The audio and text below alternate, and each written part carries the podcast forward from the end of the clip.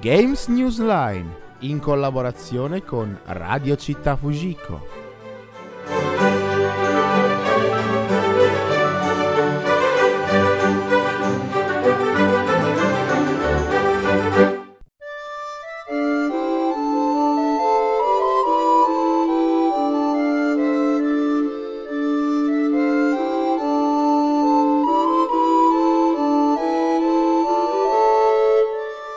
Buongiorno gentili radioascoltatori e benvenuti nel terzo episodio di Games News Line. Quest'oggi andiamo ad analizzare uno dei generi più complessi dei videogiochi, i GDR o RPG, sigla che per esteso sta a significare gioco di ruolo o in inglese role play game, come accennato nella scorsa puntata. E credetemi, di questo argomento c'è tanto di cui parlare e da tagliare, visto che non potremmo per una questione di tempo approfondire ogni sfaccettatura. Non indugiamo oltre quindi. Come al solito, io sono Alfred e mi accingo a raccontare un po' di storia.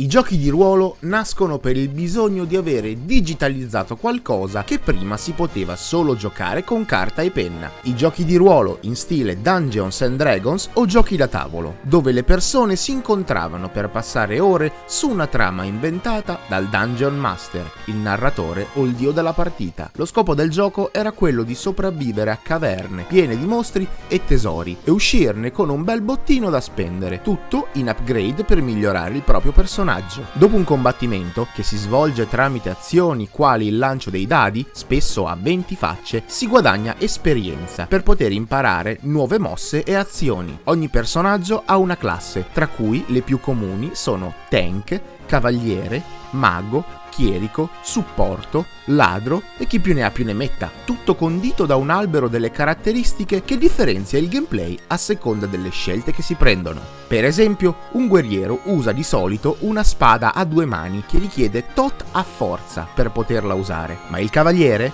per quanto sia forte, non sarà mai abbastanza intelligente per poter usare oggetti o incantesimi che normalmente utilizzerebbe un mago. Il ladro è stealth e spesso ha pochi HP, health point o punti vita. Il chierico non fa molto danno, ma cura gli alleati e dà supporto. Il tank non ha danno, ma ha molte difese, eccetera, eccetera. Sì, insomma, avete capito.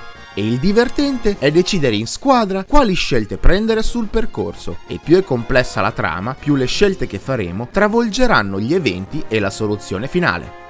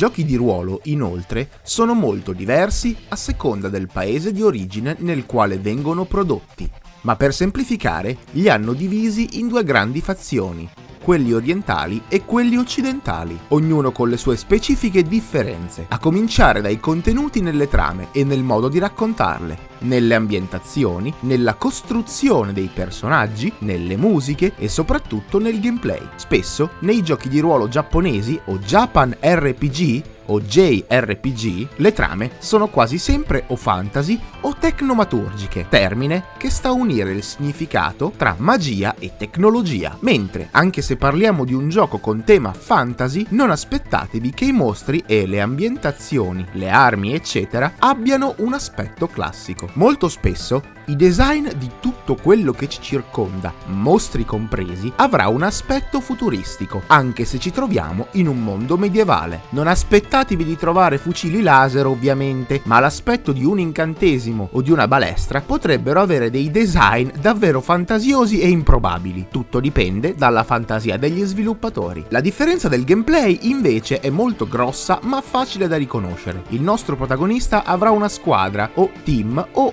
ancora meglio, parti con una grande componente strategica. Potremmo scegliere quale personaggio avere nel team, ognuno con la sua classe diversa, quali oggetti, magie, armi fargli equipaggiare e in che posizione disporlo nella battaglia. Fatto ciò, al di fuori del combattimento, il gioco avrà uno stile di combattimento a turni. Prima noi, dove potremmo scegliere se difenderci, usare oggetti o attaccare. Poi toccherà agli avversari, simile a un gioco di carte. Qualche esempio? Beh, tutti i Final Fantasy usciti finora oppure la serie dei Pokémon. E sì, si dice Pokémon perché è un gioco giapponese e deriva dalle parole Pocket Monster, quindi no Pokémon, no Pokémon, no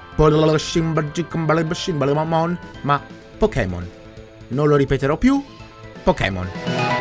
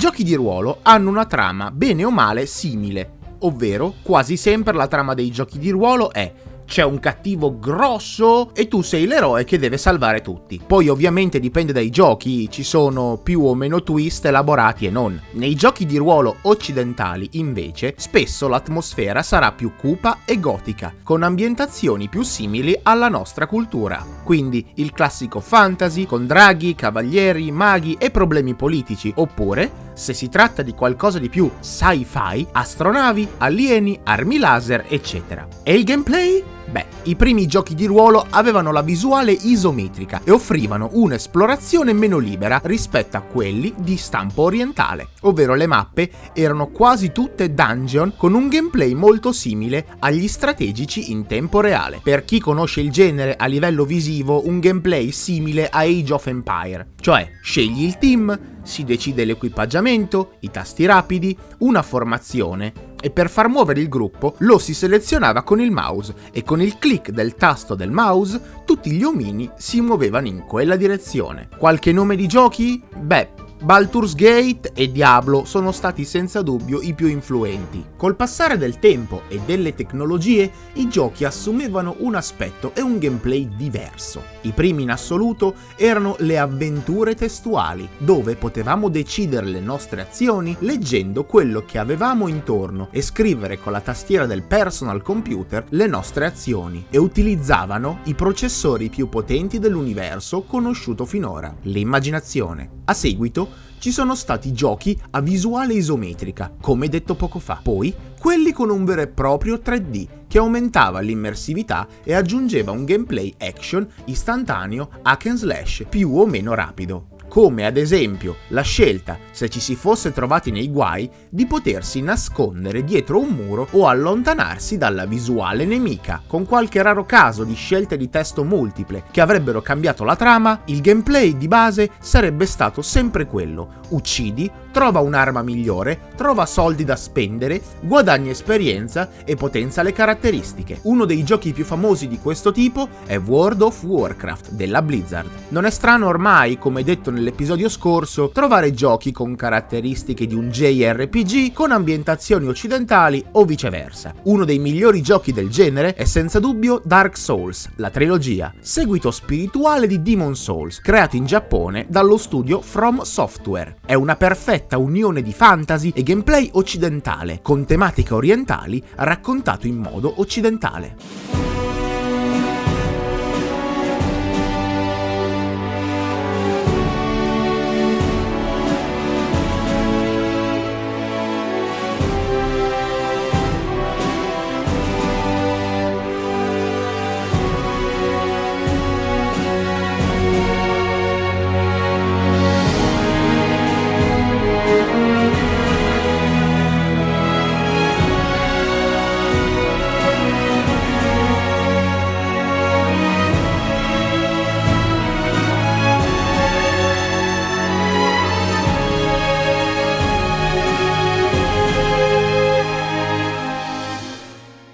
Riuscire a creare un JRPG o un RPG oramai è molto semplice, tant'è che esistono programmini preimpostati con il quale si possono creare le proprie avventure gioco di ruolo chiamati spesso e volentieri, poi dipende dai nomi del programma e dei produttori, RPG Maker. Ma credetemi, se vi dico che bilanciare un gioco di ruolo della generazione attuale è praticamente impossibile, soprattutto se il gioco ha delle caratteristiche online multiplayer. Massive Multiplayer Online Role Play Game o MMORPG. E mo capite perché è necessario conoscere le sigle, no? Spesso questi giochi hanno un'arma mega super potente o una caratteristica più forte delle altre, ma nei giochi dove si utilizza una trama nascosta chiamata lore, che in pratica vuol dire la trama è c'è un cattivo. Tu non si sa. Avanzi e trovi un tipo che ti dice: Il cattivo secondo me è Peppino. Va bene. Avanzi ancora e dicono: Peppino vive lì. Tu vai lì e trovi Peppozzo. Peppozzo, sei te il cattivo? No. Secondo Luigi il cattivo è Peppino. Secondo Zarro il cattivo è Loretta. Secondo me il cattivo è Peppozzo. Ma sei tu Peppozzo? No, io sono Luigini, il sarto. Io ci sto scherzare, gamma, vi giuro su quello che volete che ci sono dei giochi dove anche l'ambientazione funge da tramite per raccontare la trama. Se tu parli con un personaggio non giocante o NPC e ti dice guarda che ieri di qua è passato un mostro, te ti volti e vedi che in una casa c'è un buco, il che vuol dire che probabilmente il mostro è saltato dalla finestra, ha fatto un buco ed è uscito da lì. Guardi per terra, e, e c'è una mattonella spiaccicata, rotta, con e, tutti i cocci in giro sparsi. Il mostro probabilmente è caduto qui. Allora guardi, c'è un bivio, guardi a destra e vedi che a destra ci sono delle mattonelle smacciucate, ci sono delle impronte di mostro sporche di sangue per terra. E quindi? Vuoi seguire il mostro, giocatore, o vuoi scappare dal mostro? Se vai a sinistra, vai dal mostro, se vai a destra, No, questo è uno dei modi nel quale la lore si può manifestare. È una follia, secondo me è una follia. Non avete capito niente, eh? Tranquilli, mo vi spiego.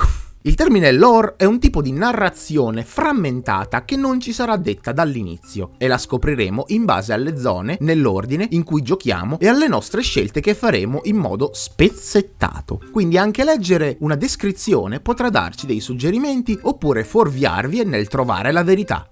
È tutta una confusione, è tutto nascosto, visto a dire, un bordello che fa paura. Anche le regole del gioco vero e proprio non esiste un vero e proprio tutorial in molti giochi che utilizzano l'escamotage della lore, tant'è che esiste una cosa che si chiama diminishing returns, che è un termine di economia e matematica avanzata, caratteristica importante, importantissima nei giochi di ruolo, soprattutto nei giochi di ruolo parametrici, con caratteristiche basate su calcoli numerici.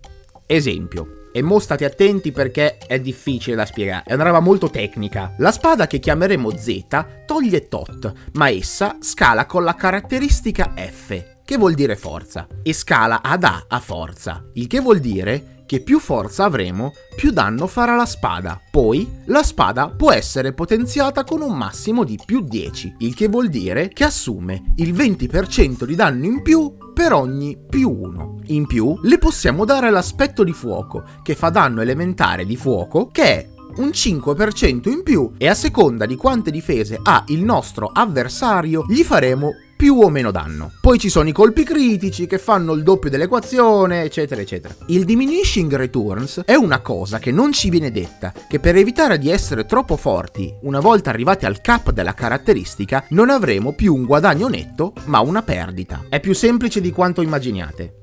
Altro esempio, più saliamo di livello, più i livelli necessitano di esperienza. Se mettiamo che noi abbiamo un personaggio a forza, che si basa sulla forza, noi per ogni punto di forza guadagniamo più 5 di forza a colpo, il che vuol dire che se arriviamo a 50 a forza abbiamo in massima 250 di danno per colpo, ma se superiamo il 50 a forza, la forza che guadagneremo non sarà più più 5, ma solo un più 1. Questo è un modo per farci capire che oltre al 50 non ha senso andare, se non si vogliono sprecare punti esperienza. Lo stesso vale per i MOBA o Multiplayer Online Battle Arena, giochi basati su un gameplay GDR, dove avremo dei personaggi con caratteristiche, aspetto e abilità preconfezionate e ci dovremmo scontrare con altri giocatori. E l'unico modo per aumentare le nostre caratteristiche è quello di comprare oggetti Esempio, se un personaggio va principalmente di attacchi base e non di abilità, dovremo comprare oggetti che danno attacco fisico, ma il danno delle abilità scalerà in danno magico. Poi anche in questi casi è facile rompere il gioco, snaturando il gameplay del personaggio, andando principalmente di abilità e non di attacchi base e comprare oggetti che fanno danno magico. I giochi noti della serie MOBA sono Dota 2 e League of Legends. Anche questo è un modo per manifestare il diminishing returns. Sì, lo so, è palloso, però, oh, che volete che vi dica, raga, bisogna sapere tutto di tutto. E non c'era modo più semplice per farvelo sapere, non c'era. Alcuni usano erroneamente il termine gioco di ruolo affermando che giochi come The Legend of Zelda siano giochi di ruolo. Sbagliano? Niente. Diciamo che ci sono giochi di ruolo occidentali o orientali nel quale la personalizzazione del proprio avatar è completa e nel quale il protagonista non parlerà mai. Altri giochi di ruolo invece ci faranno impersonare personaggi già diciamo preconfezionati, ma a parer mio anche un gioco come The Legend of Zelda è considerabile un gioco di ruolo open world. Se decideremo che vogliamo impersonarci nelle scelte del protagonista, anch'esso potrà essere un gioco di ruolo. E adesso, a caso, completamente a caso, un angolo delle chicche. Così, snocciolate random. Il primo gioco di ruolo della serie di Final Fantasy si chiama così perché la casa di sviluppo stava per fallire e si giocarono il tutto per tutto. E ce la fecero a salvarsi da una crisi economica importante. Il primo Zelda per NES o Nintendo Entertainment System è effettivamente un open world perché possiamo muoverci liberamente anche all'inizio del gioco e arrivare alle zone finali. Se poi si muore facilmente è un modo per farti capire che magari non devi andare lì. week. Nel periodo della prima console Nintendo, o NES, la Cina non aveva il permesso di importare le console Nintendo, quindi con qualche escamotage tra virgolette legale, fece in modo di rendere legale i Famiclone, ovvero cloni del Famicom, che vi ricordate ne abbiamo parlato nella prima puntata. I Famicom sono le versioni giapponesi della console che da noi è arrivata con il nome NES. E non solo la Cina, anche in Russia e in altre parti del mondo non c'era l'importazione, motivo per il quale ci fu bisogno di rubare i progetti del NES e spargerli nelle parti del mondo dove Nintendo non distribuiva i suoi prodotti. E non solo le console, ovviamente, ma anche i giochi che venivano modificati nelle texture e nelle palette dei colori per farli sembrare giochi diversi e quindi non incorrere in cause legali. Molti di questi giochi non avevano neanche i diritti di usare le musiche dei giochi originali, ovviamente. Quindi non era strano trovare giochi molto simili a Super Mario Bros, ma che si chiamavano Mr. Mary e avevano come colonne sonore canzoni come London Bridge o canzoni come La danza slava numero 7 di Antoine Dvorak, brano che andiamo ad ascoltare ora.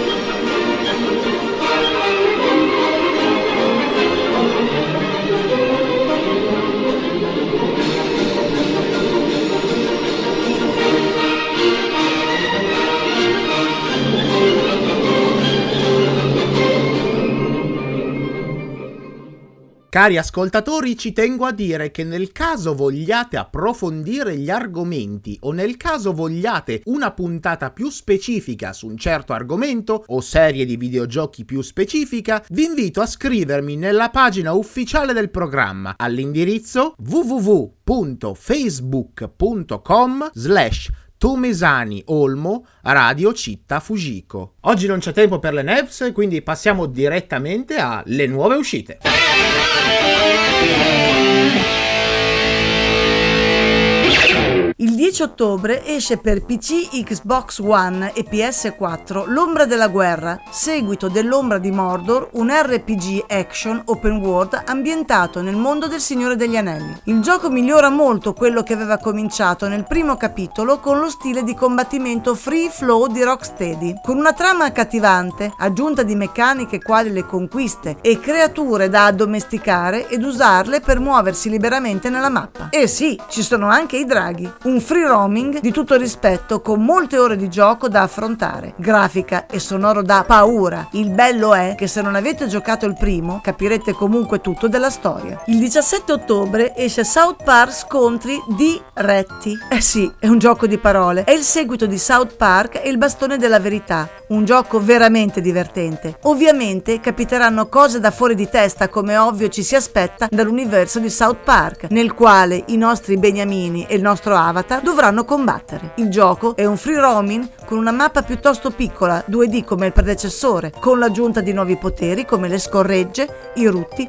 l'evocazione di ratti zombie nazisti e così via. La grafica, come nel titolo precedente, sarà fatta come se fosse uno stop motion 2D e il gameplay sarà un JRPG a turni. Lo stesso giorno esce anche il DLC che contiene missioni aggiuntive, vari costumi e nuove armi. Consiglio l'acquisto solo se siete fan del brand e se conoscete il cartone animato.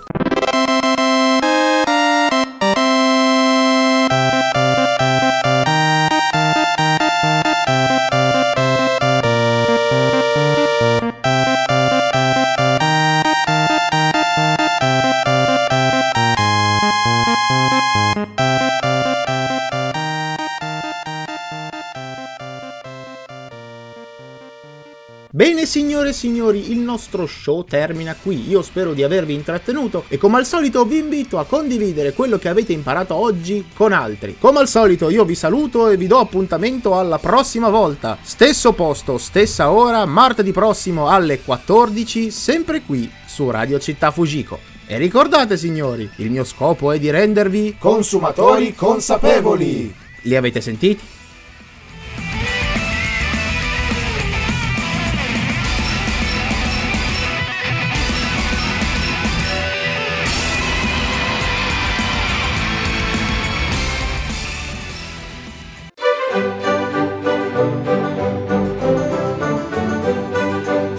Avete ascoltato Games News Line in collaborazione con Radio Città Fujiko. Testi a cura di Alfredo Aureliano Olmo Tomesani.